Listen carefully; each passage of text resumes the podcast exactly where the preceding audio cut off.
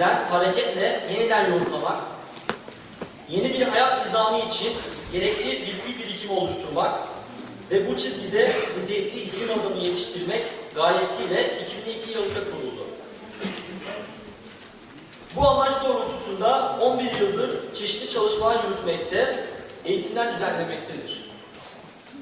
Ayrıca geniş bir yelpazede yürüttüğü faaliyetlerin çıktılarını kitap, dergi, bülten, rapor gibi çeşitli yayınlarda, çeşitli yayınlara dönüştürmekte ve bu yayınları kamuoyunun istifadesine sunmaktadır.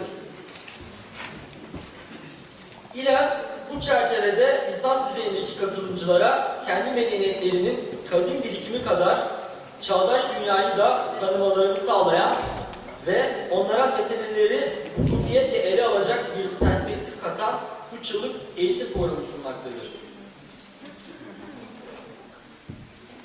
İLEM eğitim programı her sene gelenekselleşen açılış konferansı ile birlikte dönemin ilk dersini işlemektedir. Bu senenin ilk dersi olan metafiziği yeniden düşünmek başlıklı konuşmasıyla Ömer Türker hocamız bizlere seslenecek. Ancak dönemin ilk dersine geçmeden önce İLEM'in kurucularından olan ve ilk, ilk günden beri ciddi emek sarf eden derneğin bugünlere gelmesinde çok önemli bir yeri, yeri olan İlmi Etütler Derneği Yönetim Kurulu Başkanı Sayın Lütfü Sunar hocamı takdim konuşmasını yapması için sahneye davet ediyorum.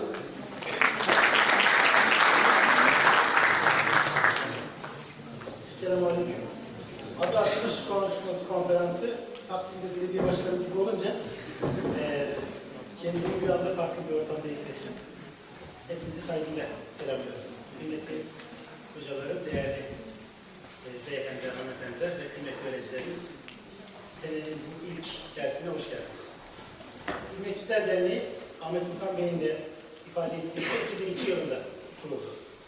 2002 yılından beri çeşitli düzeyde çalışmalar yapmakta ve e, ilim adamlarının yetiştirilmesine katkı sunmaya çalışmaktadır.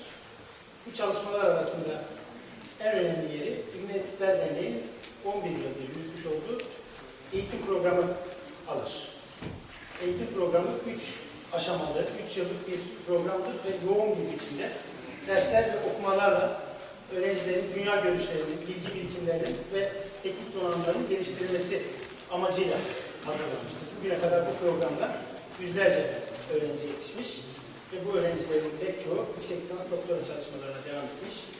Ee, önemli bir kısmı da çalışmalarının son aşamalarında bulunmaktadırdır. Ee, günümüzde e, İslam dünyasının en önemli sorununun bilgi sorunu olduğunu ve e, kendi uygarlık kökenlerimizi, medeniyet kökenlerimizi yorumlamada çok önemli sorunlar yaşadığımızı söylemek çok e, önemli bir çıkarım olmasa gerek. Hepimiz bunu e, e, gündelik yaşamımızda, e, siyasal krizlerimizde, e, kavramsal sorunlarımızda birebir yaşıyoruz. Bu sebeple bizler bu sorunların çözümü, nitelikli insanların yetişmesine ve kendi medeniyet kökenlerimizin, kendi bilgi temellerimizin yeniden inşa edilmesine, yeniden yorumlamasına bağlı olduğunu düşünüyoruz. Açılış konferansları 2006 yılından beri düzenlemiş olduğumuz konferanslardır. Esasen bu konferanslarda dönemin ilk dersini yapmayı, döneme bir e, toplu bir biçimde merhaba demeyi amaçlıyoruz. Ama bir başka amacı daha var bu konferansların. Aslında ilk defa bu amaca bu kadar yaklaştığımız e, bir konferansı icra edeceğiz. Bizim açılış konferanslarını formüle ederken esas amacımız e, bir yeni düşüncenin, yeni bir fikrin, bir teorinin e, ilmi camiayla paylaşılmasına vesile olmak. Bugün çok sağ olsun Ömer Peker hocamız bizleri kırmayarak bir yıldır hazırlıklarını gerçekleştirdiği bu konferansı bizlerle paylaşacak. Açılış konferansında murat etmiş olduğumuz amaçlara en çok yaklaştığımız konferansı icra edeceğiz inşallah. Huzurlarınızda Ömer Türker hocama bu e, kıymetli emeğinden dolayı teşekkür ediyorum. Kendisini takdim etmeden önce e, bir teşekkürü de İSAM e, Yönetim Kurulu'na ve hasreten e, Hasan Tuncay Başoğlu hocamıza yapmak istiyorum. Kendisi bizim her türlü yardım destek talebimizi geri çevirmeden bizlere destek vermektedir. Bu salonun tahsisi de bunlar arasında yer alır. Yine bu programın icrasında emeği geçen e, İLEM'den değerli çalışma arkadaşlarıma ayrıca huzurlarınıza teşekkür etmek istiyorum. Doçent Doktor Ömer Türker hocamız 1997 yılında Uludağ Üniversitesi İlahiyat Fakültesinden mezun oldu. Aynı yıl Türkiye Diyanet Vakfı İslam Araştırmaları Merkezi yani çatısı altında kurmuş olduğumuz kurumun üstüsü olarak bu merkezde göreve başladı. 1999 yılında Sakarya Üniversitesi'nde Mukatil bir Süleyman'ın devir anlayışı başlıklı erken dönem Kur'an yorumunun ilk teorisi açısından teorik çerçevesini inceleyen yüksek lisans tezini hazırladı. 2006 yılında Seyit Şerif Cürcani'nin Evil Anlayışı, Yorumun Metafizik Mantıkı ve Dil Bilimsel Temelleri başlıklı doktora tezini tamamladı. Mart 2005'ten itibaren araştırmacı olarak göreve başladı insanlar. 2012 tarihinde Marmara Üniversitesi İlahiyat Fakültesi'ndeki görevine başlayınca ayrıldı. Halen bu fakültede İslam Felsefesi bölümünde öğretim üyesi olarak göreve devam ediyor. Bugün kanaatin içinde yaşamış olduğumuz dünyanın en önemli sorunlarından birisini metafiziğin geri çekilişini, sadece fizik alemde yaşadığımız kaygıyla oluşturulan hapishanenin sınırlarını bizlere tasvir edecek. Kendisini huzurlarınızda saygıyla takdim ediyorum.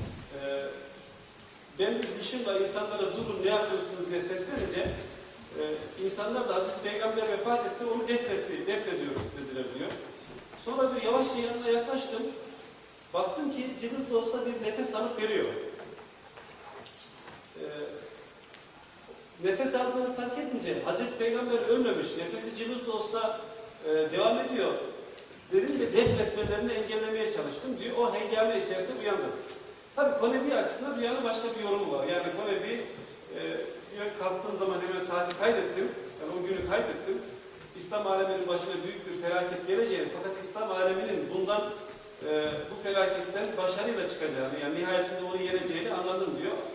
Daha sonraki haberler aynı gün Bağdat'ın işgalini e, ulaştırdı bana. Bağdat'ın işgal edildiği gün görmüş. Ama İslam dünyası Bağdat'ın işgalinden kendi lehine bir sonuç çıkarıp bu hengameyi atlatacak yorumunu yapmış. Aslında modern dönem e, modern dönemde batıda gelişen düşüncenin İslam dünyasına ve dünyanın çeşitli yerlere sirayetini dikkate aldığımızda metafizik bilgi veya metafizik bir disiplin olarak değerlendirilme söz konusu olduğunda kanaatimce aynı durumu yaşıyoruz. Yani aydınlanmadan sonra batıda gelişen genel olarak varlığın tümel idrakine yönelik her türlü teşebbüse yani bu e, metafiziği, felsefi bir disiplin adı olarak kullandığınızda metafiziğe e, bir dinden hareketle varlığı tümel olarak kavramaya çalışan kelama veya e, insan ruhunun varlıkla özdeş olduğunu iddia edip varlığı bir bütün olarak kavrama iddiasında bulunan bütün mistik hareketlere kadar her türlü varlığın bütüncül idrakine yönelik inancı yok etti. Yani böyle bir teşebbüsü de e, en azından bilim haline getirme teşebbüsünü de anlamsızlaştırdı. Esas itibariyle eleştiriler Kant'tan sonra yani Kant'a çok referansla söylenir bu eleştiriler. Kant'tan sonra insan zihninin, insan aklının zaman ve mekanı aşan e, bir düşünme seviyesine asla ulaşamayacağını söylüyor. Eleştirilerin bir noktası bu. Yani Kant dedi ki insan zihninde belli başlı kategoriler vardır.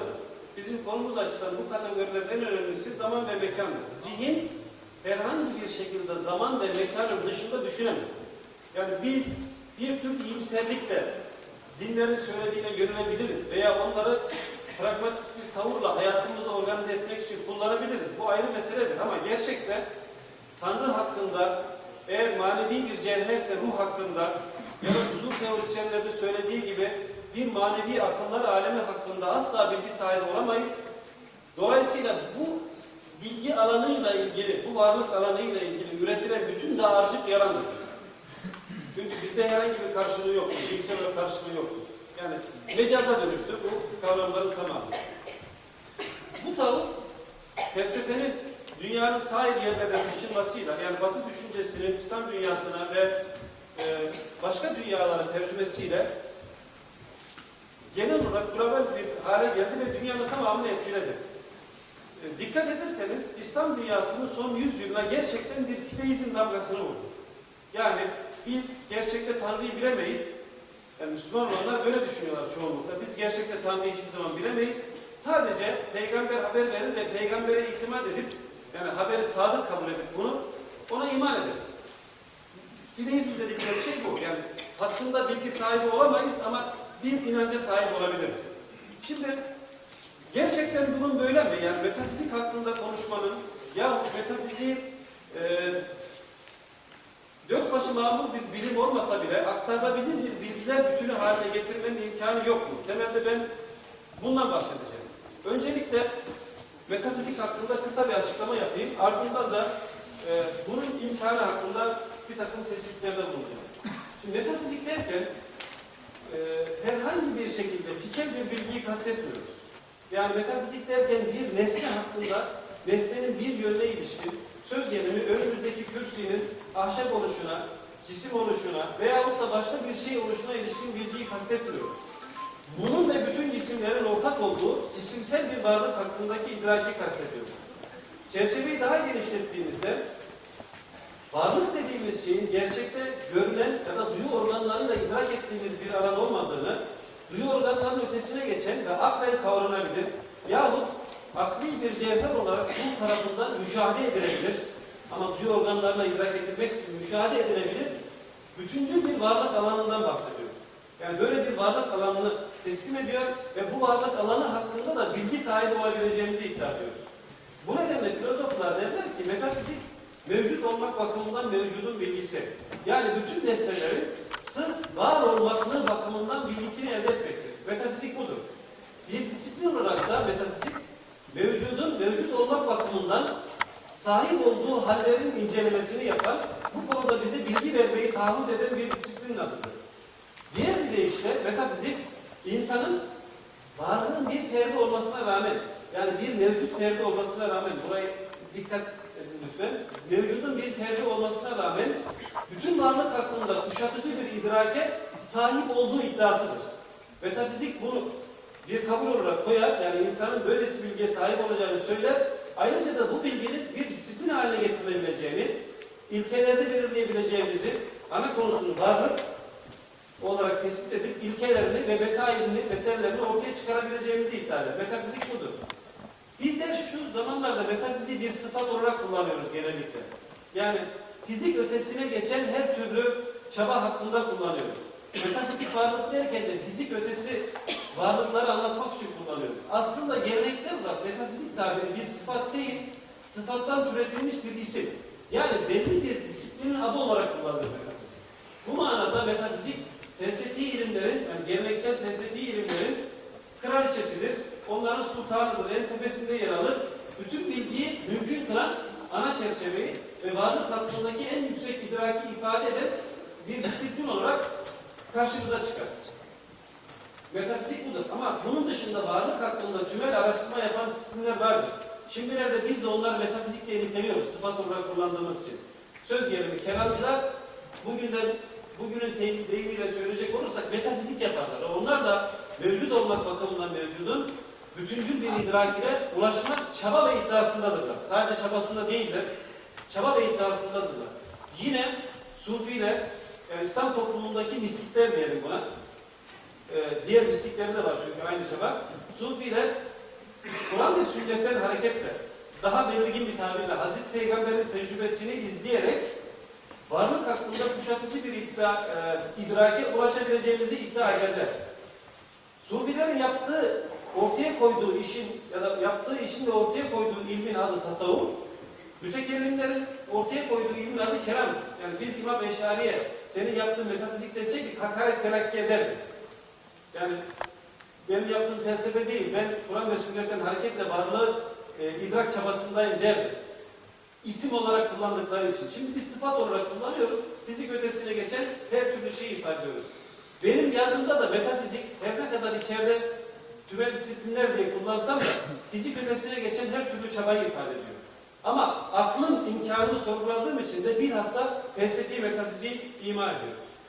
Ee, Zaten Razi'den sonra birazdan bahsedeceğim bu türlü ayrımlar önemli ölçüde e, güncelliğini yitirdi İslam düşüncesinde de. Öncelikle metafizik bu. Yani varlık hakkında tümel iddia. Varlığın kuşatıcı bir idraki iddiası. Yani varlık hakkında kuşatıcı bir iddia ile yola çıkıp varlığın kendisini disiplin edindiğimizde bütün varlığa veya varlığın çoğuna ilişkin halleri inceliyoruz demektir. Yani biz metafizikte imkanın ne olduğunu, zorunluluğun ne olduğunu, vücudun hangi tarzlarda bulunduğunu, varlığın hangi tarzlarda bulunduğunu inceliyoruz. Bunu tahammül ediyoruz. İkincisi, herhangi bir şekilde dış dünyada cisimsel olarak bulunmayan, yani üç boyutlu veya üç boyutlu elverişli olarak bulunmayan e, mevcutların da incelemesini yapma iddiasındaydır. Metafizik bunu daha ediyor. Yani metafizik Tanrı'ya ulaşma gayesindedir. Tanrı bilgisine ulaşma gayesindedir. Varsa Tanrı'nın dışında cisim olmayan bir takım varlıklar bunların da bilgisine ulaşma gayesindedir. Buna metafiziğin teoloji kısmı denir. Arapçadaki ifadesi el ilmül ilahi. Teoloji kısmı denir. Yani metafiziğin en önemli kısmını da bu olduğu iddia edilir. Metafizikçi filozoflar tarafından. Üçüncü bir işlevi ise metafiziğin felsefi ilimlerin en üstünde bulunduğu için aşağı ilimler tarafından yapılamayacak işleri, onların zeminini oluşturacak ilkeleri temellendirmesi ve onların meşruiyet çerçevesini oluşturmasıdır. Bu nedenle metafizik geleneksel felsefi disiplinler hiyerarşisi bakımından bilginin gerçekten bilgi olduğu, bilginin gerçekten bilgi olduğu ve gerçekten bir şeyi biliyoruz diyebileceğimiz yegane alandır. Şimdilerde düşündüğümüzün tam tersine fizik dünyasındaki fizik dünyasına ilişkin bilgilerdeki belirsizlik metafiziğe gelince ortadan kalkar ve metafizik bilgi bizim şu anda düşündüğümüzün tam tersine gördüğümüz, işittiğimiz, tattığımız ve dokunduğumuz şeylere ilişkin bilgiden daha güçlü bir bilgidir. Metafizikçiler bunu iddia ederler. Yani onlar değişmez varlıklara ilişkin bilginin değişen varlıklara ilişkin bilgiden daha kesin olduğunu, bunun kesin olması, yani duyu organlarımızla idrak ettiğimiz varlık alanının kesin olması bir yana, yani daha kesin olması bir yana, kesinliğini o üst varlıklara ilişkin bilgimizden aldığını iddia ederler. Metafizik böylesine bir iddia. Şimdi metafiziğin çağdaş eleştirileri yani aydınlanmadan sonra ortaya çıkan, aydınlanmayla birlikte gelişen eleştirileri Duyu algılarımızla idrak ettiğimiz dünyaya ilişkin bilgilerin duyu algılarımızın dışında bulunan dünya ilişkin bilgilerden daha kesin olduğu e, iddiası üzerine kurulu. Yani aklımızın zaten ancak zaman ve mekan çerçevesi içinde düşünüp idrak ettiğimiz, duyularımızla idrak ettiğimiz dünyaya dair bilgiler üretebileceği üzerine kurulu. Aslında sormamız gereken yani bu bağlamda, eleştiri bağlamında sormamız gereken temel soru şu. Gerçekten metafizik alana ilişkin kuşkular ilk kez aydınlanma dönemi veya da modern batı düşüncesinde mi ortaya çıktı?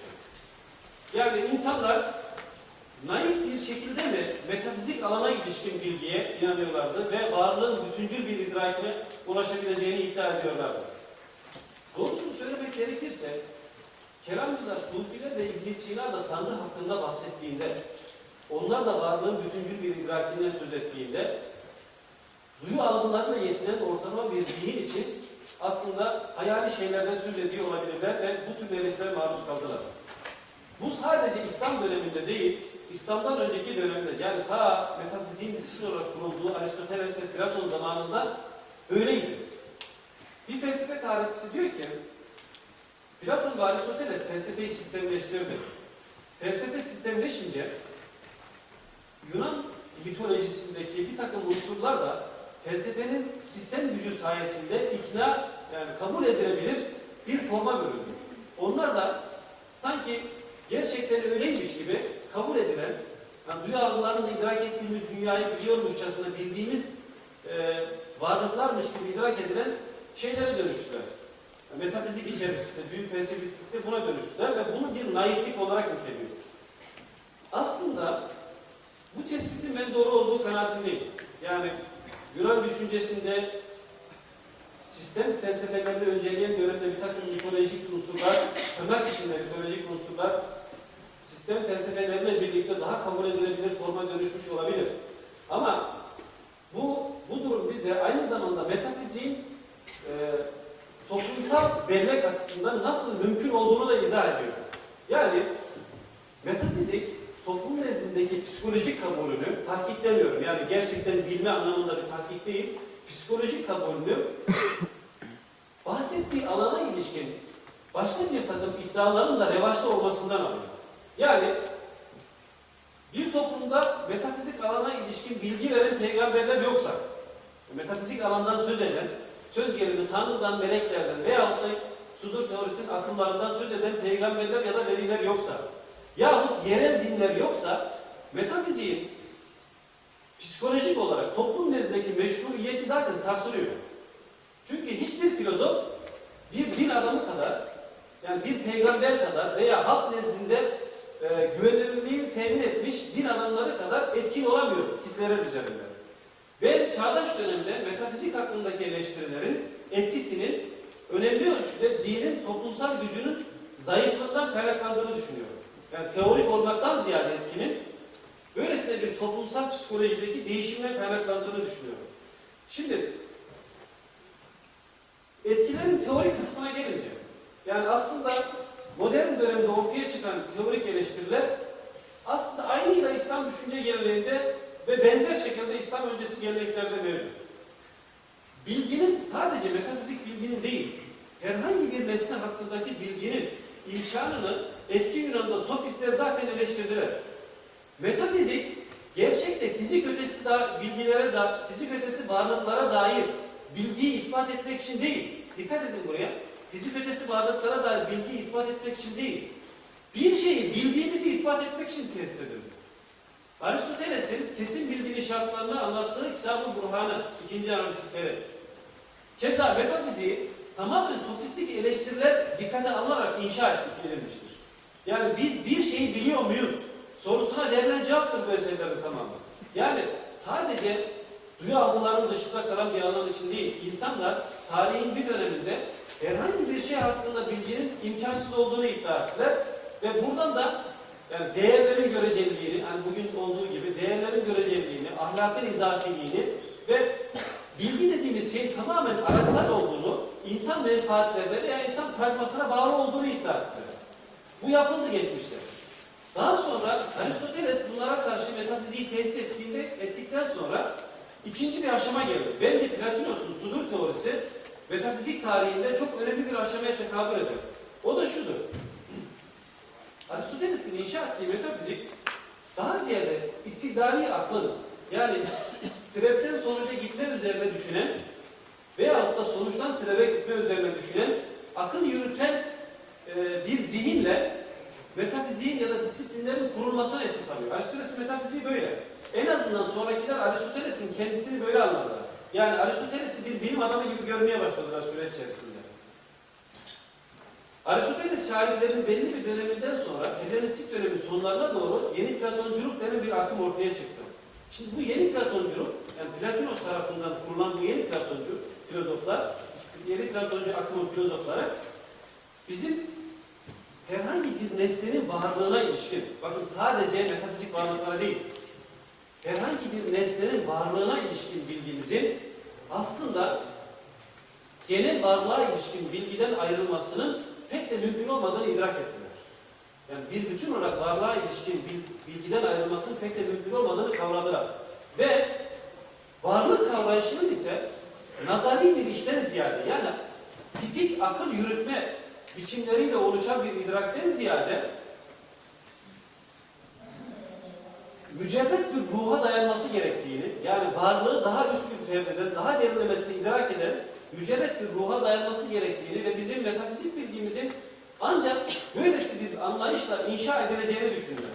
Ve Aristoteles'in fiziğini esas alıp Platon metafiziğini metafiziğine ilave ederek yani Platon'un metafiziğini dikkate alarak Aristoteles'in fiziğiyle de bunu bütünleyerek yeni bir metafizik düşünce inşa edilir. Şimdi bu düşüncenin esası insan ruhunun hakikati kavramasının tecerrütle olacağı iddiasıdır. Yani insanın maddi ilgilerden dış dünyaya duyular, duysal anlamda tecrübe ettiğimiz dış dünyaya bağımlılıktan kurtulan ve ruhun özgürleştirilmesini esas alan bir nosyonla aslında gerçekleşebileceğini iddia ettiler. İslam felsefesi de temelde böyle bir nosyonu vardır. Yani İbn Sina, Farabi gibi büyük filozofların e, yetiştiği İslam felsefesi de, büyük İslam metafizikçileri de temelde böyle bir nosyonun varisidirler. Şimdi bu nosyon İslam'da aynı zamanda peygamberin dini tecrübesiyle de varlık anlayışının bütünlüğü bakımından uyuşuyor. Peygamberin dini tecrübesiyle. Peygamberin dini tecrübesi derken şunu demek istiyorum. Peygamber yani varlık hakkında kuşatıcılığı biz sonradan çıkarıyoruz ama şuradan çıkarıyoruz onu. Peygamber Tanrı ile konuştuğunu iddia ediyor. Yani bir toplumun kurucu şahsiyeti olan bir peygamber Tanrı ile konuştuğunu iddia ediyor. Sadece Tanrı ile konuştuğunu değil, Tanrı'yı müşahede ettiğini idrak ediyor. Sadece Tanrı'yı değil, Tanrı ile kendisi arasında haber getiren, götüren meleklerle görüştüğünü idrak ediyor. İddia ediyor. Ve peygamberde aslında biz bir tanesini biliriz ama pek çok miraç tecrübesi var. Yani meşhur olan birisidir ama hadislerde rivayet edilen çok pek çok miraç tecrübesi vardır. Biz anlıyoruz ki buradan bizzat peygamberin kendisi varlık hakkında marifetullah'tan aşağı doğru inen varlık hakkında bütüncül bir idrake sahip olduğu bilgisini ulaştırıyor insanlara, haberini ulaştırıyor.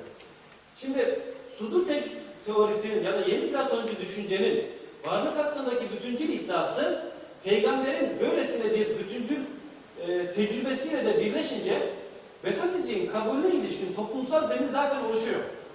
Yani top, böyle bir toplumsal psikoloji meydana geliyor ve bundan sonra metafizik en azından toplumsal meşruiyeti sorununu çözüyor. Yani Tanrı hakkında konuşmak herhangi bir nesne hakkında konuşmak kadar meşru.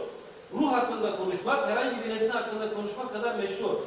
Birisi meleklerden bahsettiğinde yahut meleklere tekabül eden akıllardan bahsettiğinde aslında çok da abuk subuk bir şeyden bahsetmiş olmuyor. Yani çok anlaşılmaz, saçma bir şeyden bahsetmiş gibi gözükmüyor. Sadece şu sorun ortaya çıktı süreç içerisinde. Gerçekten peygamberin dışındaki bir kimse böylesi bir tecrübeyi yaşamış olabilir mi? Veya yaşayabilir mi? Yani Allah bir insana bizzat aracısız müdahil olup ona kendisi ve varlık hakkında bilgiyi bildirmediği sürece biz insanlar topluluğu herhangi bir yöntemle, herhangi bir araştırma neticesinde varlık hakkında kuşatıcı bir bilgiye ulaşabilir miyiz, ulaşamaz mıyız? Kanaatimce İslam filozofları bilhassa Razi'de gördüğümüz şekliyle İslam düşüncesi bu soruları çok derinden kavradı. Ve metafizik bilgiye, varlığın bütünlüğüne ulaşma iddiasında olan yöntemlerin derinlemesine bir analizini yaptı. Aslında Razi'den önce Kerem geleneğinde Cüveyni'de, Ebu Haşim el-Cübbai'de ve bilhassa Gazali'de görüyoruz. Benzer bir takım eleştiriler. Yine İbn Sina'nın meşhur eserlerinde olmasa bile tarikat gibi eserlerinde çok açıkça ifade edilen ama meşhur eserlerinde mündemiş olan insan gücünün, insan idrakinin sınırlarına ilişkin bir takım tespitlere yer verdiğini de görüyoruz. Yani bizim varlık kavrayışımızın nasıl gerçekleştiği ve varlığı gerçekten kavrayabilir miyiz, kavrayamaz mıyız sorularının açık seçik tartışıldığını görüyoruz. Bununla birlikte ben Razi'den hareketle, yani Razi'ye temerküz eden eleştirilerden hareketle metafiziğe yönelik, yönelik çağdaş eleştirilerin aynıyla İslam dünyasında da yapıldığını anlatmaya çalışacağım. Şimdi Fahrettin Razi, Metalibül Aliye'nin girişinde metafizik bilgi mümkün müdür sorusunu soruyor ve bu konudaki muhtemel cevapları sıralıyor. Yani metafizik bilgiye ulaştıran yöntem mümkün müdür önce? Ardından yöntemler. Ee, yöntemlerden hareketle gidelim. Metafizik bilgiye ulaşmanın, yani varlık hakkında kuşatıcı bir idrake ulaşabiliyorsak şayet bunun temelde iki yöntemi var. Birincisi istidlal, akıl yürütme. Yani biz nesneleri sebeplerinden hareketle biliriz. Sebepten sebebe gitmek suretiyle ilk sebebe kadar ulaşırız. Tanrı bilgisine ulaşırız. Oradan hareketle bütün varlığa ilişkin kuşatıcı bir idrake ulaşabiliriz. Birinci yöntem bu. Yöntemin iddiası bu. Akıl yürütme yoluyla varlığın kavrandığını iddia eden yöntem. Temelde kelamcıların ve meşayi filozofların kullandığı yöntem budur. İkincisi ise Sufilerin müşahede ya da riyazet adını verdikleri varlık hakkındaki bilginin gerçekte ruh tarafından elde edildiği için dış duyumlara bağlı olmaktan kurtulduğumuzda yani havas-ı hamse dediğimiz koklama, işte tatma, görme duyusuna bağımlı olmaktan kurtulup ruhun üst ilkeden gelen teyze açık hale getirilmesini esas alan yöntem. Bu yöntemin İslam'daki versiyonu Hazreti Peygamber'in tecrübesini izleyerek Hazreti Peygamber'in kendisinin yaşadığı tecrübeyi izleyerek aynı tecrübeye ortak olma iddiasındadır. Tasavvuf bu iddiadır. Yani biz Peygamber'in yaptıklarını Allah'a yönelik tam bir teveccühle yapar isek eğer Peygamber'de gerçekleşen kuşatıcı varlık idraki bizde de gerçekleşir. Şimdi Razi biraz önce söylediğim gibi önceki düşünürlerden de hareketle onların da yapmış olduğu eleştiri kullanarak yöntemler hakkında ciddi bir analiz yapar. Sahih kitaplarında da bunun tatbikini görürsünüz. Bu analize göre aslında nazari akıl her ne kadar sebeplerin bilgisini bize ulaştırsa da yani biz nazari akılla bir tanrı olduğu fikre ulaşsak da tanrıyı tam olarak bize tanıtmaz. Yani biz akıl yürütmeler yoluyla gerçekte varlık olmakta bakımından varlığın sübutunu tespit ederiz belki ama kavrayışını gerçekleştiremeyiz. Yani bu sebepten sonuca veya sonuçtan sebebe giden bir akıl yürütme yoluyla tam olarak gerçekleşmez. Aslına bakılırsa müşahede yöntemi de yani soyutlama yöntemi de kişinin maddi ilgilerden soyutlanmasını esas alan yöntem de sırf yöntem olması itibariyle böyle bir idraki garanti etmez. Öncelikle bu idrak bireyde ortaya çıkan yani bu yöntemlerden herhangi birisini kullanan insanda ortaya çıkan ve onun tarafından dile getirilen bildik, bildiğimiz dünyaya ait kavramlarla dile getirilen bir idrak. Fakat herhangi bir yöntem tek başına bunu garanti etmiyor aslında. Böylesine bir idraki garanti etmiyor. Bu nedenle Farrazi bunun Sina tarafından yapıldığını söyler ve bence haklıdır. İlk kez İbn Sina bildik nazar yöntemini tersine çevirdi. Yani önceleri metafizik denen şey mevcutun kısımlarının belirlenmesi ve bunların hakkında bilgi edinilmesi iken ilk kez İbn Sina ile birlikte mevcut olmak bakımından mevcut, varlık olmak bakımından varlığa dönüştü. Varlık olmak bakımından varlığa. Ve İbn Sina varlık hakkındaki idraki tümden gelimsel bir şekilde ortaya koydu. Yani varlık olmak bakımından varlık zorunludur, mümkündür yahut imkansızdır dedi. İmkansız varlığa yüklenmeyeceğine göre geriye elimizde iki şık kalıyor dedi. Zorunlu ve mümkün. Şimdi Fahrettin Razi varlığın böylesine bir tümden gelimsel idrakinin mümkün olduğunu kavradı. Yani böylesine bir idraki mümkün olduğunu ve metafiziğin aslında ancak böylesine bir idrak üzerine inşa edilebileceğinin farkında. Ama herhangi bir yöntemin insanı salimen bu yola ulaştırmasında da kuşkulu. Yani yöntem bunu garanti etmiyor gerçekten. Niye garanti etmiyor? Bunun çok bariz bir sebebi var. O sebeple yöntemin tatbikine ilişkin bütün süreçlerin aslında kişisel kabiliyetle ilişkili olması. Yani metafiziğe, kişinin metafiziğe yönelişinin tam olması aynı zamanda kişisel kabiliyetin de buna elverişli olması gerekiyor. Metafiziğin bilim olması meselesine geçmedim ben. Sadece bilgi olarak edilmesinden bahsediyorum. Nazari yönteme ilişkin eksiklikler Razi'ye aslında metafizik alanda biz nazar yöntemi açısından baktığımızda sadece evla olanı alabiliriz sonucunu veriyor. Razi Fahrettin diyor ki biz metafizikte aslında kesin bir bilgiye ulaşamayız. Evla olanı tercih ederiz. Daha uygun olanı tercih ederiz diyor. Ve Tarih başında vardı, yaptığı tartışmada vardı netice bu. Ter- tercih etmek. Sufi tecrübeye güveni daha fazla. Yani Sufi te- müşahede dediğimiz yöntemin kesinlik bakımından e, özür diliyorum, itminan bakımından daha güçlü olduğunu ve insana daha fazla kesinlik verdiğini söylüyor.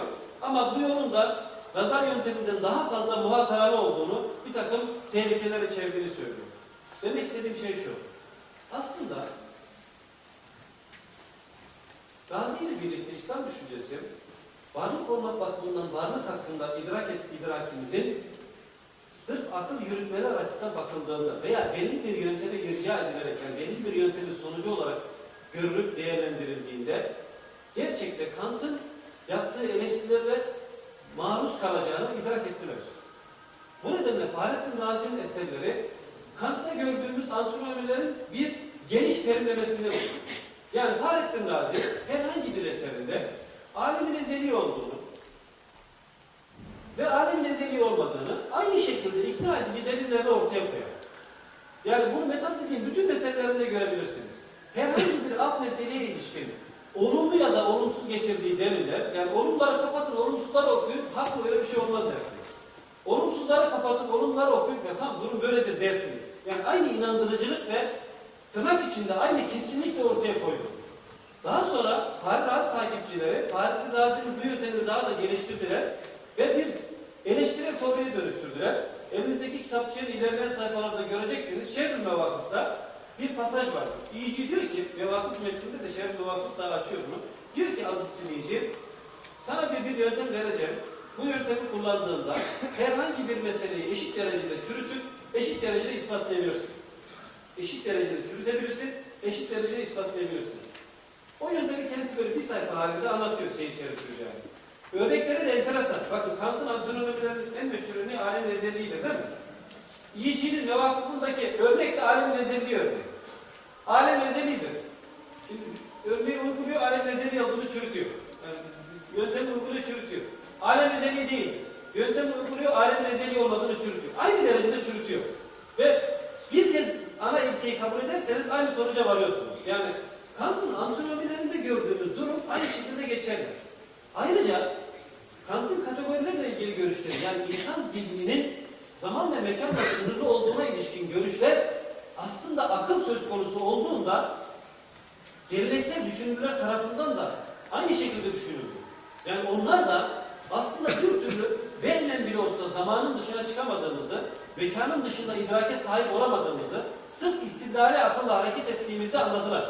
Yani akıl yürütmeyle gidiyorsak şayet, akıl yürütme bize duyu algılarının ötesinde bir alanın tecrübesini vermiyor. Bakın kavramlarını veriyor. Yani akıl yürütmeyle bir söz gelme, yani bir illet malum, sebep sonuç hiyerarşisinden hareketle tanrı fikrine ulaşabiliriz. Ama bu aklen ulaştığımız sonuçlar kavramsal bir sonuç. O yüzden Mutezile dedi ki, ta erken dönemlerde biz aklen bir zorunlu varlığın olduğunu ispatlayabiliriz. Ama aklen ispatlamak zorunlu varlığın olduğunu göstermez. İlaveten onun dışta bulunduğunu göstermek için ayrıca delillere ihtiyaç var. Yani başka başka deliller bulmamız lazım. Zorunlu varlık da dışta vardır. Yani aklın ulaştığı sonuç ile onun deneyimlemesi, insan ruhunun o sonucu deneyimlemesini ayrıştırdılar. Meşayi filozoflar bu sorunu eleştirel teori açısından naif bir realizmle çözdüler. Yani meşayi filozoflar Parmenides'ten gelen ilkeyi benimsediler. İnsan zihninin kurallarıyla, ilkeleriyle varlığın ilkeleri özdeştir dediler. Ve dolayısıyla insan aklen bir sonuca vardıysa varlık da bu sonuca uymak zorundadır diye düşündüler. Aklen bir sonuca vardıysa varlık da bu sonuca uymak zorundadır diye temellendirdiler. Kanadımca İbn Sina her ne kadar naif bir realizm içinde gözüküyorsa da yani görünüyorsa da baktığımızda bilgi teorisine gerçekte varlık idrakinin tümden gelimselliğini kavradığı için bu, bu sorundan kurtuldu. Yani İbn Sina tipik bir Parmenides veya Aristoteles değil. Varlık olmak bakımından varlık keşfiyle aklın ilkeleriyle varlığın ilkeleri arasındaki özdeşliğin herhangi bir akıl yürütmeye bağlı olmadığını kavradı İbn Sina. İbn Sina sonrası İslam'da metafizik çalışmaları da insan bilgisinin sınırlarına yönelik bütün eleştirilere rağmen metafiziğin gerçekten mümkün olduğu üzerine kuruldu. Şimdi Razi'ye tekrar döneyim. Aslında modern dönemde gördüğümüz bütün eleştiriler Far Razi'nin metninde görülüyor. Far Razi takipçilerin metninde. Bundan dolayı arkadaşlar sonraki dönemde tasavvufun çok daha güçlendiğini görürsünüz.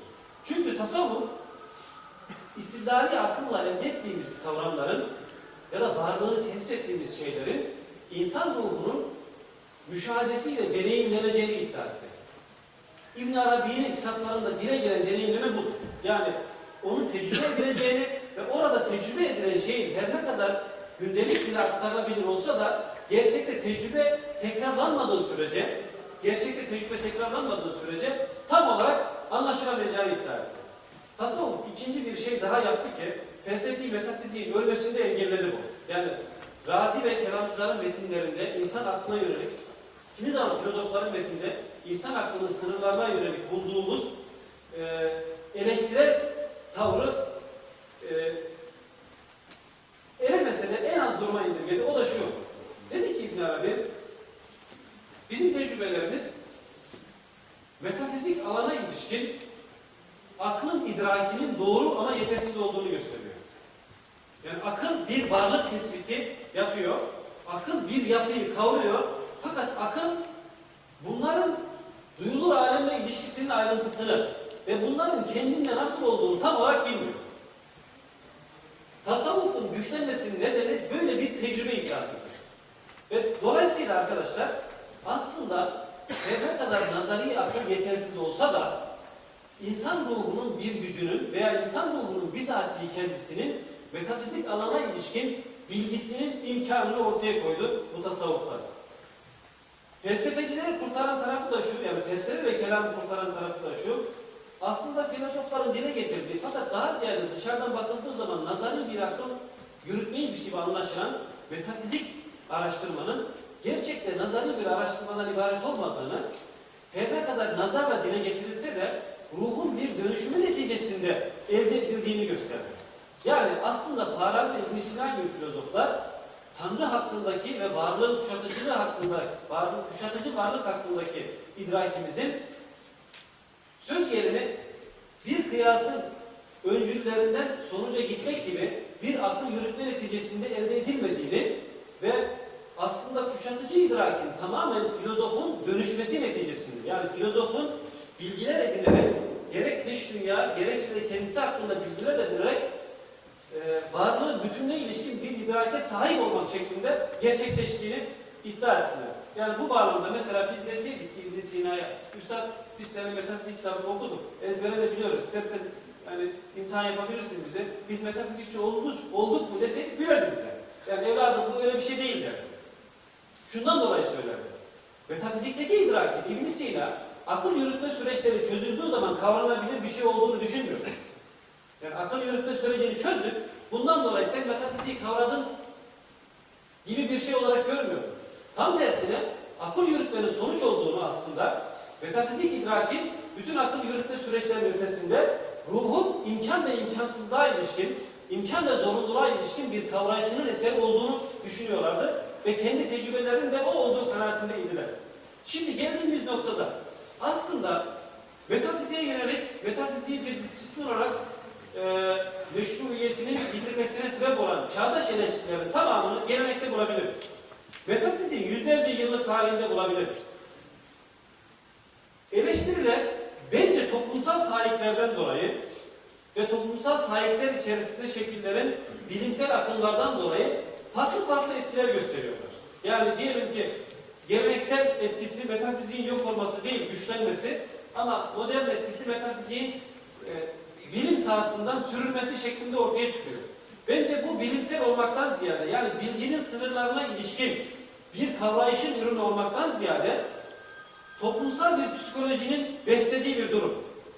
Çünkü bilginin sınırlarına ilişkin bütün cümleler eskiden var. İslam öncesinde de var, İslam'da da var ve bunun tatbiki de var. Yani bunun tatbikini Razi geleneğinin bütün eserlerinde görebilirsiniz. Tatbiki derken metafizikteki alt meselelere ilişkin delillerin eleştirisini kastediyor. Yani bir konuyla ilgili bir yeni delil var, o delillerin tamamı çürütülebiliyor. Bu durum gösteriyor ki, İslam düşüncesinin sonraki seyriyle dikkate aldığımızda gösteriyor ki, aslında metafizik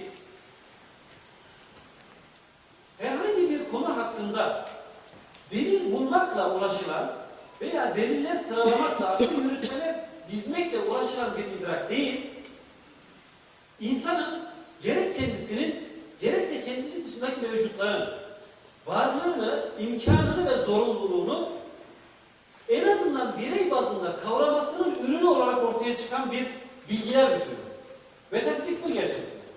Bundan dolayı kanımca metafiziğin e, metafizik hakkında konuşmanın ya da metafiziği bir bilim olarak inşa etmenin e, imkansızlığa yönelik tespitler epistemik olarak zayıf tespitler.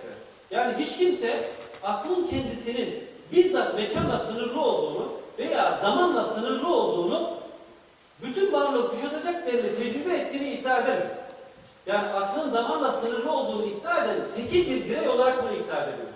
Yani eskiler de aklın bir yönünün yani bizim aklı maaş dediğimiz veya e, fikir gücü dediğimiz şeyin zamanla mekanla olduğu, sınırlı olduğunu kabul ediyorlar idi. Ama akıl aslında ruhun bir hali olarak düşünülüyor. Yani akıl dediğimiz şey bir kuvve olmaktan ziyade insan ruhunun bir hali veya insan zihninin bir hali. Şimdi bu hal kendi içerisinde insanın zamansal olmayan bir idraki var mıdır yok mudur sorusuyla ancak kavranabilir. Yani gerçekten insanın zamana ve mekana bağlı olmayan bir idraki var mıdır yok mudur? Bütün mesele budur. İnsanın kendisine ilişkin tecrübesi, yani kendi varlığına ilişkin tecrübesi, bence Descartes ve ibn Sina gibi filozoflar, ya İbn Arabi ve Razi gibi düşünürler doğru söylüyorlar. İnsanın bizatihi kendisiyle ilişkin tecrübesi zamansal değil. Kendi idraki, kendi imkanına ilişkin idraki, yahut göreceli zorunluluğuna ilişkin idraki zamansal değil. Hatta ibn Sina'nın söylediği gibi bu mekansal bir şey de değil. Yani biz gerçekten hiçbir mekanı düşünmeden kendi varlığımızı düşündüğümüzde saçmalamış olmayız. Yani kendi varlığımızı inkar etmiş olmayız. Hakeza kendimizi ve bütün nesillerin imkanını düşündüğümüzde imkan olmayan bir imkan düşünmüş olmayız. Yani zamanın ve mekanın dışına çıktığımızda aslında içe dönük bir içe dönük bir sezgiyle öncelikle yahut sufilerin iddia ettiği gibi bir tür tecerrütle idrak ediliyor. Yani bir tür soyutlanmayla dış alemden soyutlanıp bizatihi imkan ve zorunluluk üzerine yoğunlaşmayla idrak edilen bir şey. Tamam bunun dile getirilmesi bildik kavramlarla oluyor. Bu manada tecrübenin bir ismi yok. Yani metafizik tecrübeyi biz ifade ediyoruz ama gerçekte tecrübenin ismi yok. Tıpkı ölüm tecrübesinin bir ismi olmaması gibi. Mesela ölüm diyoruz ya. Ölüm bizim ölen insanı gördüğümüzde o vakaya verdiğimiz isim. Ölüm tecrübesinin bir ismi yok aslında. Çünkü o tecrübeyi idrak etmeden o tecrübeyi gösteren bir isim bulmak mümkün değil. Yani şunu demek istiyorum. Her türlü bilimsellik veya nesnellik, her türlü nesnel faaliyet ancak ortak bir tecrübe üzerine kurulur. Eğer bizim ortak bir tecrübe alanımız yok ise herhangi bir şekilde o alanla ilgili nesnellikten ve genel geçerlilikten bahsedemeyiz. Ancak bir iyimserlikle ittiba edebiliriz. Bir iyimser, mesela diyelim ki biz eğer miraç etmediysek Sufilerin söylediği gibi, yani bizatihi Tanrı müşahedesine sahip olmadıysak, peygamberin getirdiğine yalnızca iman edebiliriz.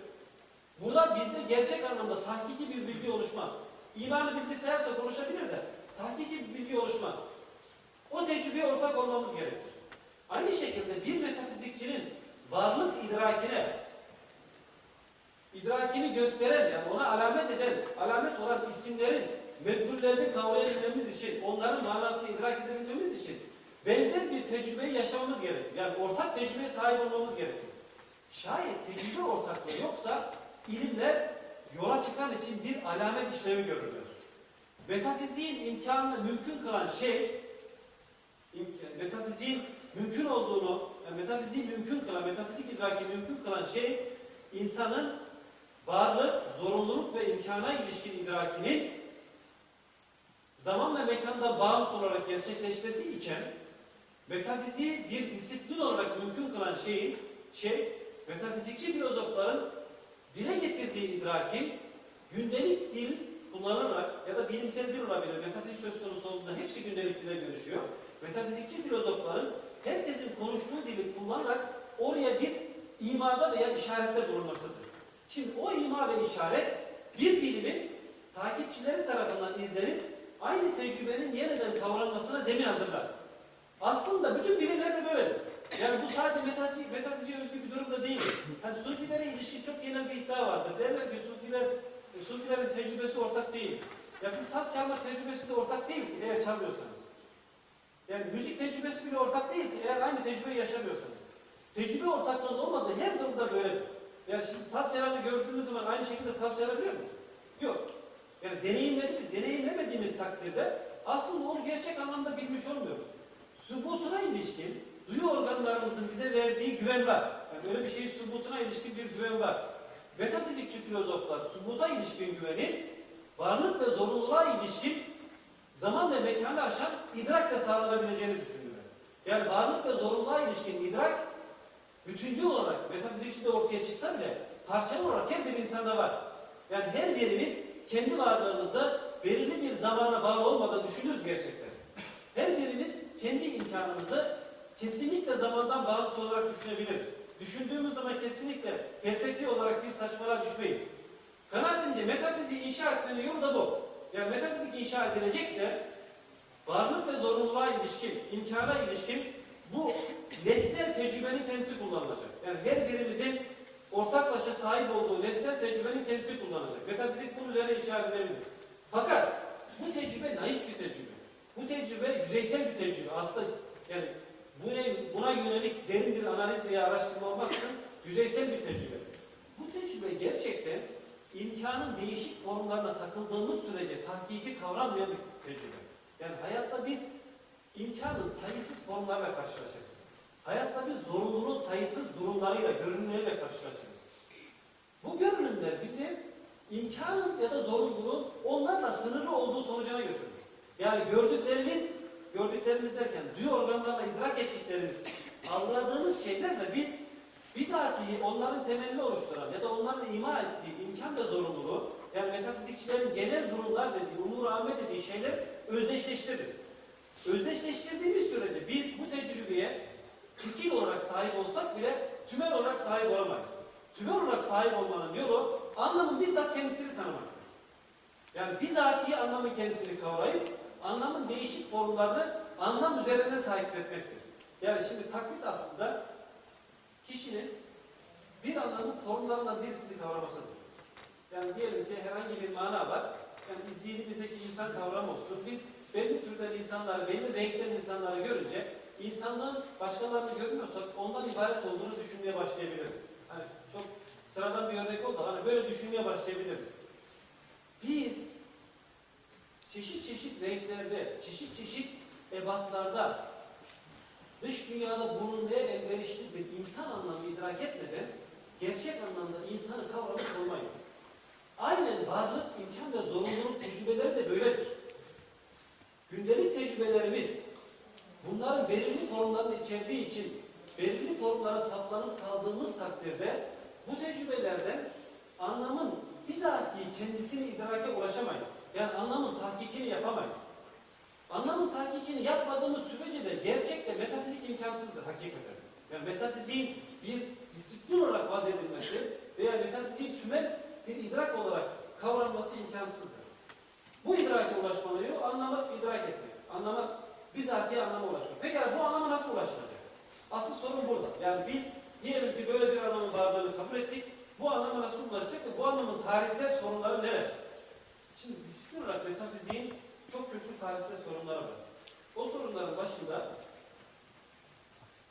imkan, zorunluluk ve vücut, varlık belirli bir takım formlarla karşımıza çıktığı için formlara bağlı bir düşünüş şeklimiz var bizim. Yani dış dünyada imkanın tezahürlerine, zorunluluğun tezahürlerine ve varlığın tezahürlerine bağlı olarak düşünüyoruz. Metafiziğin bizatihi kendi kuruluşunda da bu formlara bir bağımlılık var. Bu nedenle metafiziğin bir kısmı her ne kadar İbn Arabi ve Gazali gibi filozoflar metafizik düşüncenin fizik düşünceye dayanmadığını, yani fiziki dünyayı tecrübeye dayanmadığını söyleseler de disiplin olarak metafiziğin bir kısmı en azından fizik dünyası ile ilgili bilgilerimize bağlı. Yani büsbütün fizik dünyasından yüzümüzü metafizik aleme çevirip de hani oradan buraya tümden gelim yapıyor değiliz. Bundan dolayı metafiziğin bir yönü gerçekten değişebilir bir yön. Kanaatimce Razi bunu çok iyi fark etti. Bu nedenle de metafiziği tarihselleştirir bir yönüyle. Yani varlık olmak bakımından varlık mümkün zorunludur cümlesinin tarihsel olmadığını ama söz gelimi matematiksel varlığa ilişkin araştırmanın ya da cisimsel varlığa ilişkin araştırmanın tarihsel bir yönü bulunduğunu idrak etti. Mesela bu nedenle Razi diyor ki atomcu teoriyle düşünmek de, madde suretçi teoriyle düşünmek de aslında sırf istilal açısından bakıldığında aynı ölçüde mümkün. Yani biz atomcu teoriyle de cisimlerin analizini, madde suretçi teoriyle de cisimlerin analizini yapabiliriz. Her ikisi de bu analizi yapmaya elverişli. Çünkü cisimsel varlığa ilişkin idrak bu tezahürler üzerinden hareket ediyor. Henüz cisimsel varlığı bu tezahürden kopararak ifade edebilecek bir dile ulaşamamış. Yani varlığın cisimsel ya da matematiksel bulunuşunun onun dış dünyadaki belirli bir miktar ya da belirli bir form olarak bulunuşundan kopararak idraki bir ifadeye kavuşmamış. İfadeye kavuşmadığı için buna bağlı olarak görmek zorunda. Şimdi geleneksel metafiziğe yönelik eleştiriler önemli ölçüde fizik dünyaya ilişkin kavrayışımızın değişimiyle ortaya çıktı. Yani mesela diyelim ki sütun teorisyenler veya genel olarak metafizikçiler senavi alemi yani bu gökyüzünün, gezegenlerin değişmez maddelerden ibaret olduğunu düşünüyorlar. Onların hareketlerinin kusursuz olduğunu düşünüyorlardı. Beşinci madde dedikleri veya eter dedikleri bir madde olduklarını düşünüyorlardı. Yani Galileo ile birlikte teleskop gelişince gördüler ki ya aslında bizim yani değişmez madde sandığımız ay bizim bildiğimiz e, unsurlardan müteşekkilmiş. Sadece farklar varmış. Pürüzsüz yüzey olduğunu, kusursuz daire olduğunu düşündüğümüz gezegenler aslında kendi içinde bir sürü çatlaklar, engebeler, dağlar, ovalar barındırıyormuş. Yani böyleymiş aslında. Bizim dünyamızdaki gibiymiş aslında. Bunu gördüler. Bunu görünce de metafiziğin kendisine yandaş olarak kullandığı fizik teoriler çöktü. Bakın metafiziğin dayandığı değil. Metafizik asla herhangi bir fizikten istihraç edilmeye elverişli değil. Metafizik kavrayış fizik dünyadan istihraca elverişli değil. Ama metafiziğin kendisine yandaşa ihtiyaç vardır. Çünkü disiplin olmak bunu gerektirir. Metafiziğin yandaş olarak kullandığı, kendisine destek olarak kullandığı, tabiri caizse arka bahçesi olan fizikteki çöküş, metafiziğin kendisine de taşınıyor psikolojik olarak. Bu nedenle aslında bunu Müslüman filozoflar da gördüler ve oradaki bilginin yetersizliğini iddia ettiler. Varlık olmak bakımından varlık ya mümkün ya zorunlu ya da imkansızdır diye ilmesiyle ya bir sürü suyun hakikatini bilemiyoruz diyor. Ya varlık hakkında bu kadar kuşatıcı bir iddiaya sahip oluyorsun, ondan sonra suyun hakikatini nasıl bilmiyoruz diyor. Yani cisim nedir, cismin hakikatini tam olarak kavrayamıyoruz diyor. Yani demek istiyor ki varlığı kavramak ile varlığın belirli bir formunun ayrıntısını belirlemek birbirine farklı şeyler. Yani varlığın bütüncül idraki ile o idrakin bütün zuhurlarını, bütün belirlenimlerini takip etmek birbirinden farklı farklı şeylerdir. Bu işte metafiziğin tarihsel alanı. Burası. Yani metafiziğin değişebilen kısmı, bilim olarak metafiziğin değişebilen kısmı burası. Metafiziğin yeniden bir inşası bu nedenle kaçınılmaz olarak fizik teorilerine dikkat almayı gerektirir. Yani metafiziği şayet yeniden düşüneceksek kaçınılmaz olarak fizik teorilerinin derinlemesine analiz ettiğimiz ve masa başı teorisyeni de olmamamız gerekir. Yani hani burada suruluk yapıp hani millet çalışsın ben onu kullanayım dememek gerekir. işin doğrusu. Ama metafiziğin inşası temelde buna dayanmaz. Metafiziğin inşası bundan da öte varlığın kendisine bizatihi kendi imkanımızdan, kendi zorunluluğumuzdan hareketle varlığın yani kuşatıcı olan, çepeçevre kuşatan varlığın kendisine yönelmekle gerçekleşir. Bunun için derinlemesine bir tefekkür, yani kendi varlığımız hakkında, kendi imari fikrimiz hakkında derinlemesine bir tefekkür yapmamız gerekir.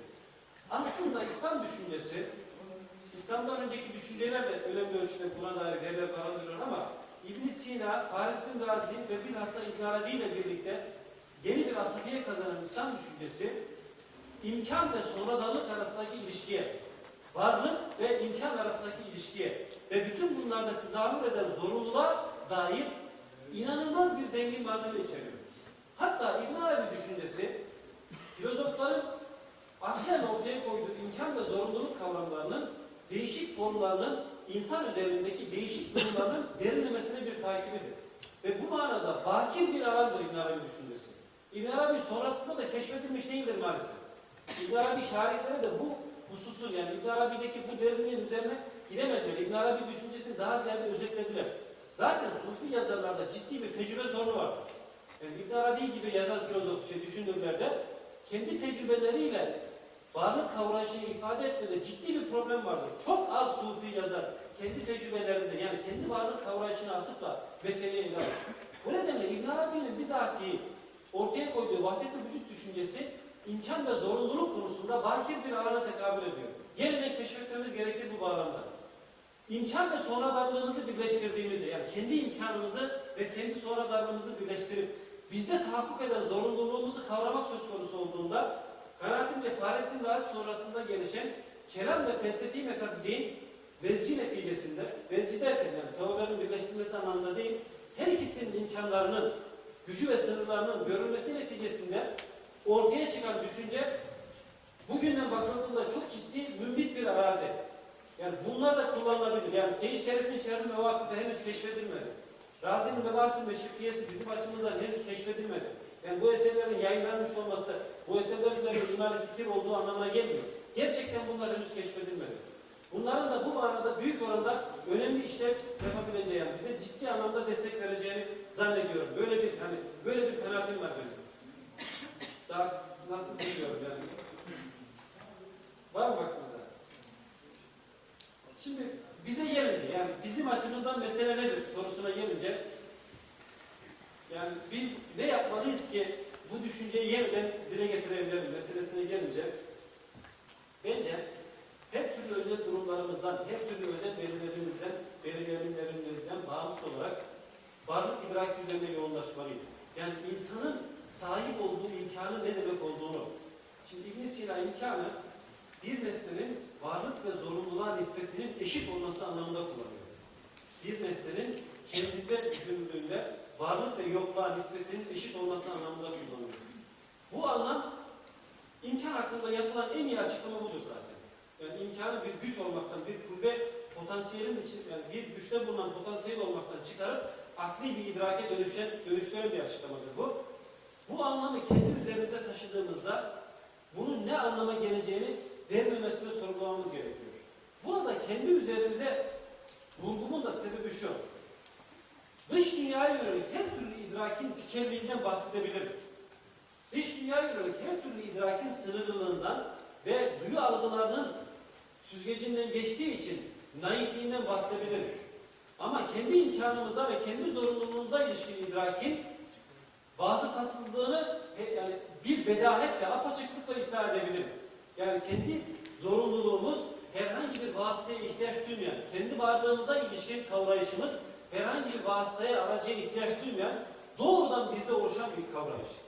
Bu bizim varlığımızla özdeş olan hem imkanımız hem de zorunluluk. Varlığımızla özdeş olan dolayısıyla şuurumuzun kendisi olan şeydir. Yani bizim şuurumuz, kendimize ilişkin bilgimiz ve idrakimiz aynı zamanda zorunluluğumuz, aynı zamanda vücudumuz ve aynı zamanda imkanımızdır. Hiçbir nesne kendi kendisinden olumsuzlanmaya elverişli değil. Hiçbir nesneyi bir kendi kendisine olumsuzlayarak düşünemeyiz. Kendi kendisine olumsuzlaması felsefi olarak saçmaya irca edilmesi anlamına gelir.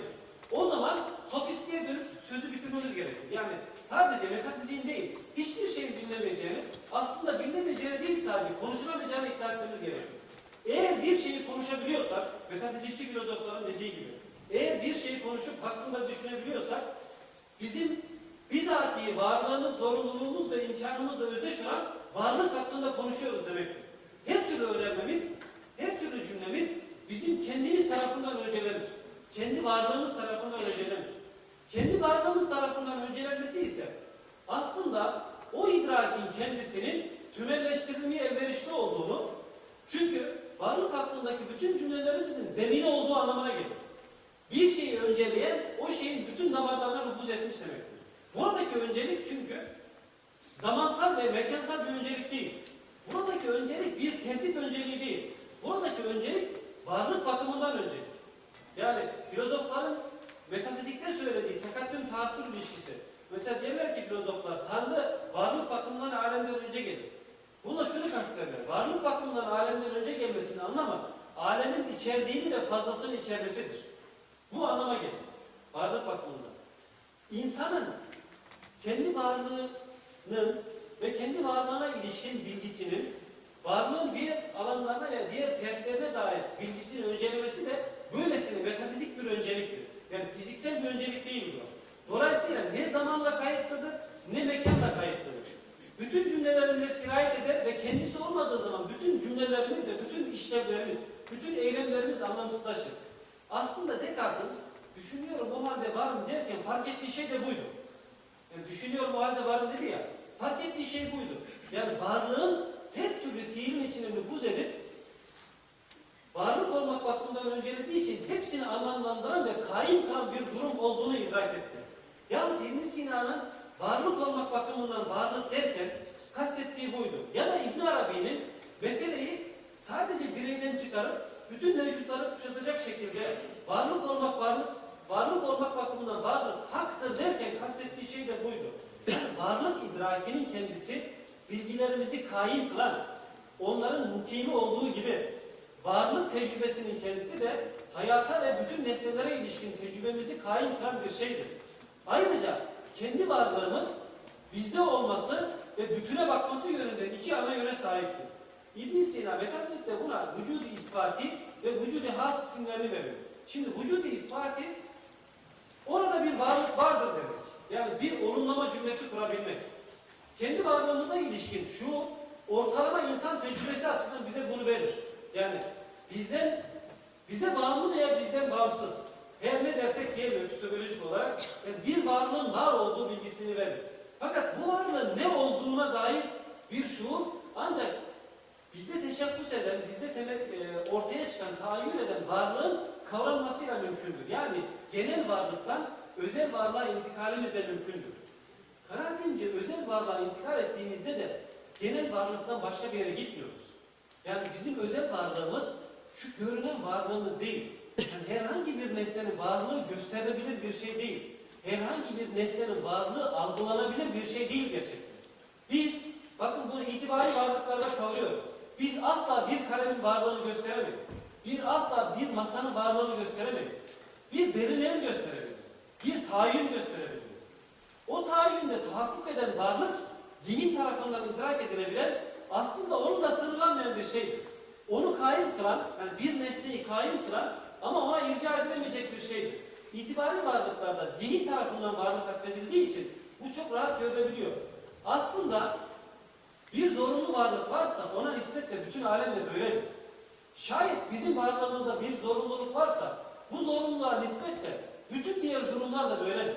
Yani varlık gösterilemez olan, varlık işaret edilemez olan, varlık aslında kendi kuşatılamaz olan ama kendisi tarafından kuşatılıp idrak edilebilen ve her şeye anlam veren bir şeydir. Bu manada da varlık tecrübesi bizatihi kendimizin yaşaması gereken başka birinden devşirilemeyecek, devralamayacak bir şeydir varlık tecrübesi. Çünkü varlık kuşatıcı olandır. Fakat kuşatıcı olanın belirli bir durumuyla kendisi arasında herhangi bir fark yok. Yani varlık bende tahakkuk etmesiyle Tanrı'da tahakkuk etmesi arasında herhangi bir ayrım barındırmıyor, zorunluluk ve imkandan başka. Yani varlık olmak bakımından varlık tek bir mana, tek bir şey aslında. Bu tek bir mana mevcudiyete göre özelleşiyor. Bir mevcudiyette zorunluluğa, bir mevcudiyette imkana sahip oluyor. Varlık anlamının kendisi aynı. Bu manada varlık İbn Sina'nın gayet haklı olarak ifade ettiği gibi müşekkek bir kavram değil.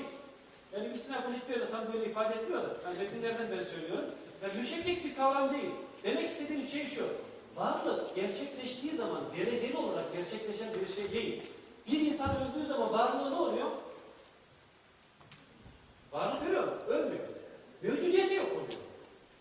Yani kıyamı bitiyor. Varlık kaybolan ve gelen bir şey değil çünkü.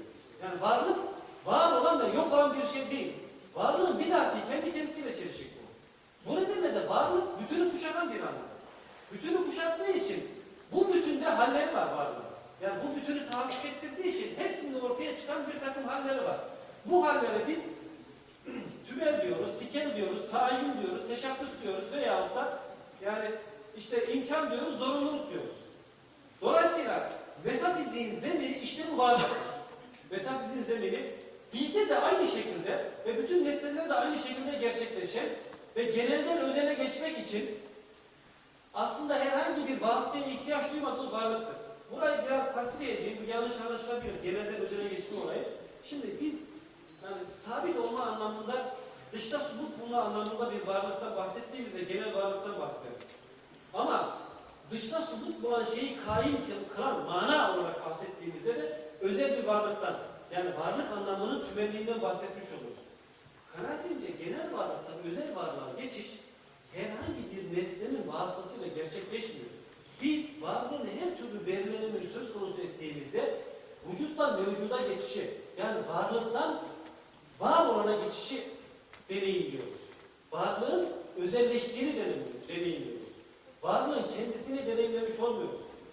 Bizim kendimizde deneyimlediğimiz varlık anlamı ise başka bir nesneyle deneyimlenmediği için vasıtasız bir varlık anlamı. Bundan dolayı arkadaşlar metafizik aslında tam da varlık anlamının bu evrenselliği tek bir bireyde tahakkuk etse bile bütün nesnelerde aynı şekilde tahakkuk ettiği için tümelli üzerine kurulur. Bu varlık anlamının tümelli üzerine kurulur. Geleneksel olarak İbn Sina'dan sonra da İslam filozofları ve sufileri, mütekellimleri varlık hakkındaki tümel konuşmanın ve tümel araştırmanın bu zemin üzerine kurulduğunu anladılar. İmkan ve vücutla ilgili bütün tartışmalar bu zemine yöneliktir. Bu nedenle mümbit bir arazi olduklarını düşünüyorum. İslam felsefesinde ve kelamında umur alme tartışmalarında. Bundan sonraki araştırmalar ise metafiziğin zeminini sağlamakla birlikte bundan sonraki araştırmalar ise varlığın tahayyülüne yönelik araştırmalardır. Yani varlığın belirlenimlerine, mevcudiyetlerine yönelik araştırmalardır. Bu mevcudiyete yönelik araştırmaların bir kısmı, yani mevcudiyetlerin de bir kısmı aslında herhangi bir fiziksel araştırmayla kavranabilir değil. Çünkü eğer gerçekten varlık dediğimiz şey mevcutla özdeş değilse, yani benim varlığım benim şu andaki bulunuşumla özdeşleştirilen, onunla sınırlanan bir şey değilse, varlık zaman ve mekanla sınırlanamaz bir şey demektir bu. Yani zaman ve mekan hapsedilemez bir şey demektir. Bu durum bize mevcudiyet kategorilerinin fiziksel dünyayla sınırlı olmadığını gösterir. Yani duyu algılarıyla deneyim- deneyimleyebileceğimiz fiziksel dünyayla sınırlı olmadığını gösterir. Yani tam da bu varlık anlamına zorunlulukla sahip olan bir tanrı ve varsa tanrısal bir takım varlıkların ya dünyaya yönelik ilgilerden kurtulmuş ve kendi içinde, tırnak içinde ruhanileşmiş bir akıl tarafından yahut da Sufilerin söylediği anlamda bir tür müşahede tecrübesi sayesinde kavranabilir bir varlıklar alanı olduğunu gösterir. Zannediyorum metafizikçi filozofların ve düşünürlerin teoloji derken kastettikleri alan da buydu. Yani onlar Tanrı'nın varlığının bir tür istidlalle ulaşılabilir olduğunu değil, istidlallerle ifade edilen ama gerçekte istidlallere bağımlı olmayan bir tür kavrayışla fark edildiğini gördüler. Yani böyle fark ettiler. Bu nedenle de Tanrı'ya ilişkin bütün delilleri çürütebilsek bile, çünkü karşılıklı olarak bunlar tarih sonra çürütüldü, aslında Tanrı'ya ilişkin kavrayışı çürütmüş olmuyoruz. Yani böyle bir idrakin kendisini yok etmiş olmuyoruz. Tıpkı bir insanı köleleştirdiğinizde hürriyet, hür düşünmesini elinden alamadığınız gibi. Yani hürriyete ilişkin tasavvurunu yok edemediğiniz gibi. İstidallerin çürüklüğü ile kavramın kendisinin çürüklüğü arasında doğrudan bir ilişki yok. Bu nedenle kelamcılar her ne kadar İbn Haldun mütekaddimin kelamcılar değil de müteahhirin kelamcılar bunu yaptı diyorsa da öteden beri kelamcılar delil batıl olmakla medlul batıl olmaz dediler. İnikas edilir dedikleri şey bu. Kant'ın söylediği odur biliyorsunuz. Yani bir şeye ilişkin delilleri çürüttüğümüzde nihayetinde onun de çürütmüş oluyoruz. Çünkü delil kalmıyor elimizde diye düşünüyor. Yani İslam kelamcıları ittifakla dediler ki, muhakkiklerin görüş birliği vardır diyor bu konuda Bakırlani. İttifakla dediler ki, biz bir şeye ilişkin delilleri çürüttüğümüzde onun o delilin gösterdiği medlulü yok etmiş olmuyoruz. Bir kavrayış ve deneyim işi, bir tecrübe işi. Delil ise onun aktarımı ve ifadesi. Delil ancak yolda olana bir alamet teşkil ediyor. Bu nedenle Konevi'nin bir eserinin adı Tafsirat-ı Mühtedi ve Tezkirat-ı Müntehi'dir. Yani yolda olana, işin başında olana kılavuz, nasıl hangi basamaklardan geçeceğini anlatan bir kitap. İşin sonuna varamadan, kendisiyle aynı tecrübeye sahip olmadan bir hatırlattı. Bak biz de aynı şeyleri yaşadık. Kabiliden bir hatırlatma. Tesadüf değildir. Kone- Konevi'nin tasavvuf metafiziğini inşa ettiği kitabın adını Miftahül Gayb oluşu. Yani gaybin anahtarı. Yani aynı isim, benzer isimler Fahri Razi gibi müelliflerin eserlerinde de görülür. Yani miftahtır. Miftah arkadaşlar tecrübenin kendisidir. Dolayısıyla o tecrübeyi yaşayan insandır. Yani metafizikçinin kendisi delildir. Metafizikçinin söyledikleri değil.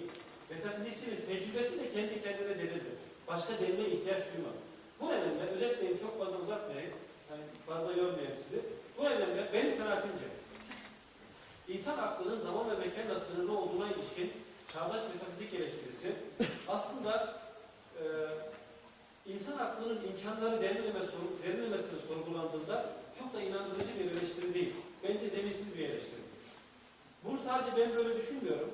Yani bu eleştiriyi dikkate alıp metafiziği bilim olarak inşa edilmez gören insanlar bile felsefe nasıl işin metafizik olduğunu düşündüler. Yani Heidegger'de, e, yani Gestel'da falan gördüğümüz şeyler odur ya. Es esas o değil mi?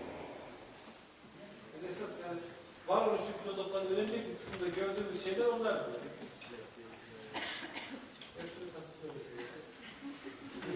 yani bütün varoluşçu filozoflar asıl itibariyle bunu yapmaya çalışıyorlar. Yani ister adını versinler, ister adını vermesinler.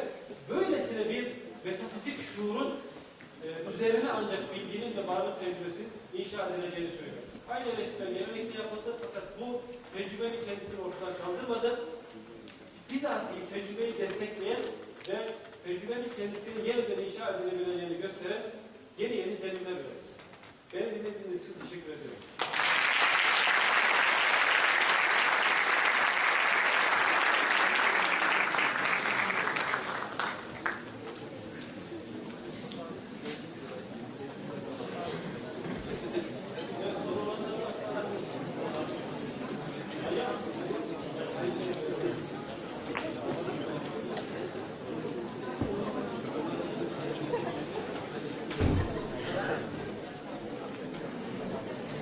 çok teşekkür ediyorum.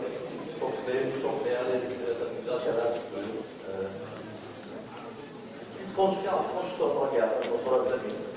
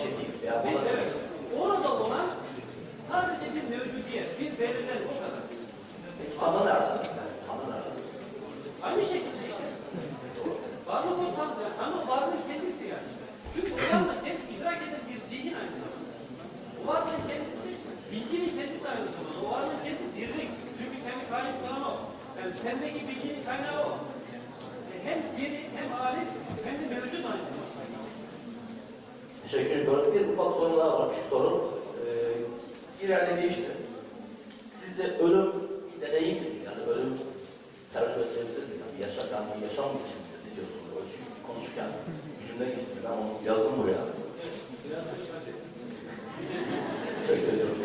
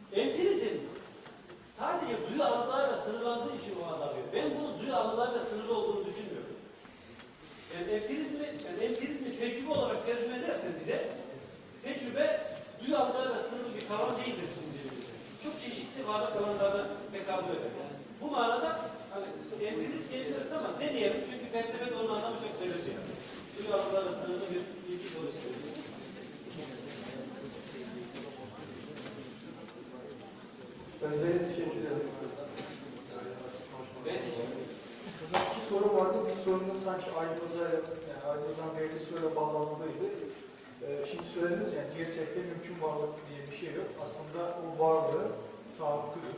Yani bütün şeyler varlığına tahakküdür dediniz. Bu panteizm sorununa yol açmıyor mu diye soracaktım. Onu sanki birazcık anlattığınız gibi geldi. Ama teşhir almasının iyi olur. Bir de başka sorum.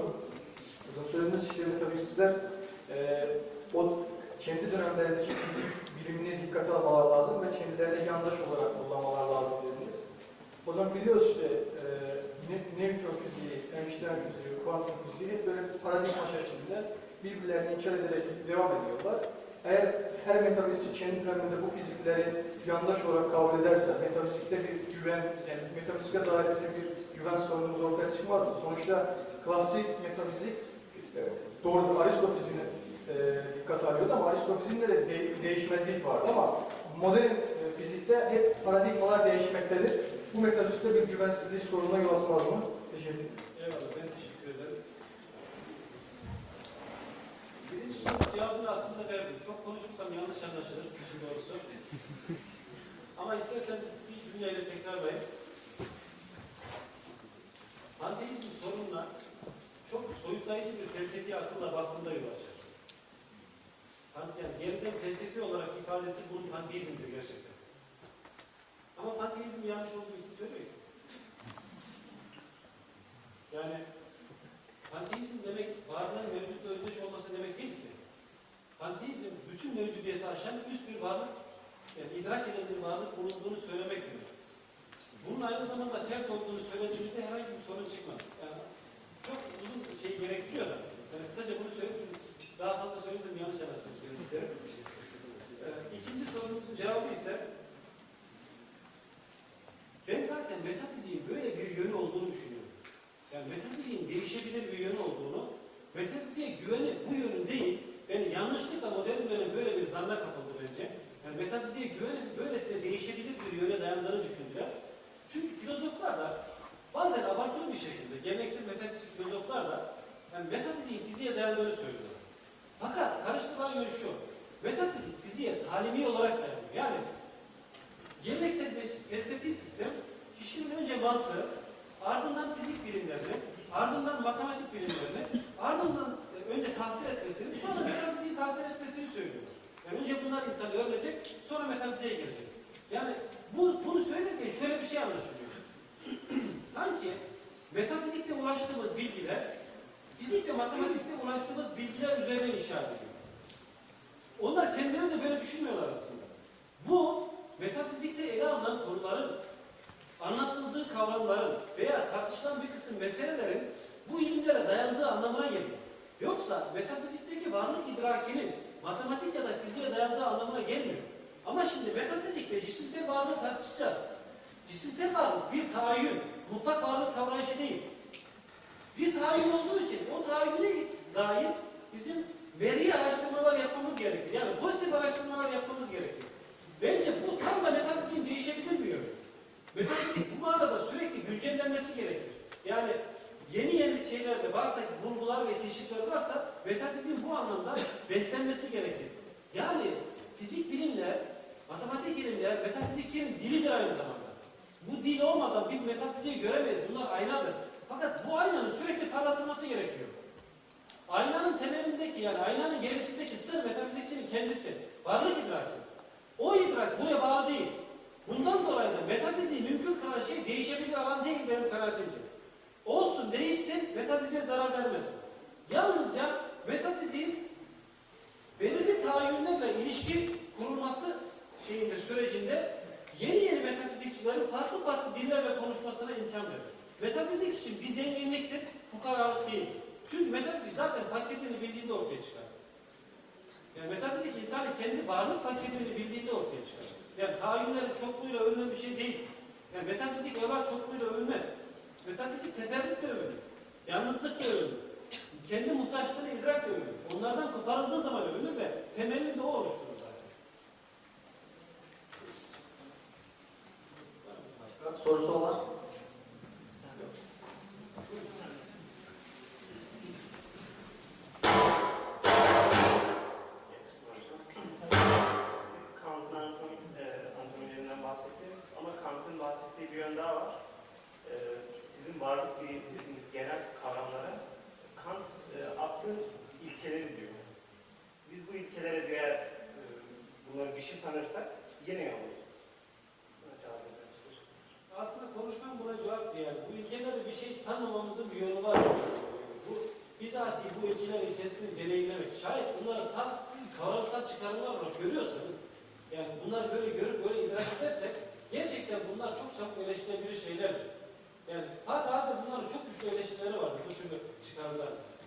Bir kavram değildir. Yani varlık dediğimiz, yani siz bunu genel olarak bahsedecekseniz, varlık dediğimiz ve imkan dediğimiz şeyler kavram değil. Dil bizi yanıltıyor diyor. Yani dilin alamet olma vasfı bizi yanıltıyor. Bizatihi kendisi olduğumuz şeydir. Belirlenimi olduğumuz şeydir varlık. Bu nedenle de biz bunu kavramlaştırdığımızda başka bir şey delalet etmiş olmayız. Bizatihi kendi mevcudiyetimizi kayıp bir şey delalet etmiş olur. Dolayısıyla bu zihinsel bir şey değildir. Zihnin üretimi değildir. Tabii. Yani genel olduğunu nereden çıkarıyoruz zaten? Verilerin yanlışından çıkarıyoruz. Zaten bu iş verilerin doğruluğuna bağlı değil ki. Ve hiçbir zaman da bağlı olmadı. Tamam mı? Teşekkür ederim arkadaşlar.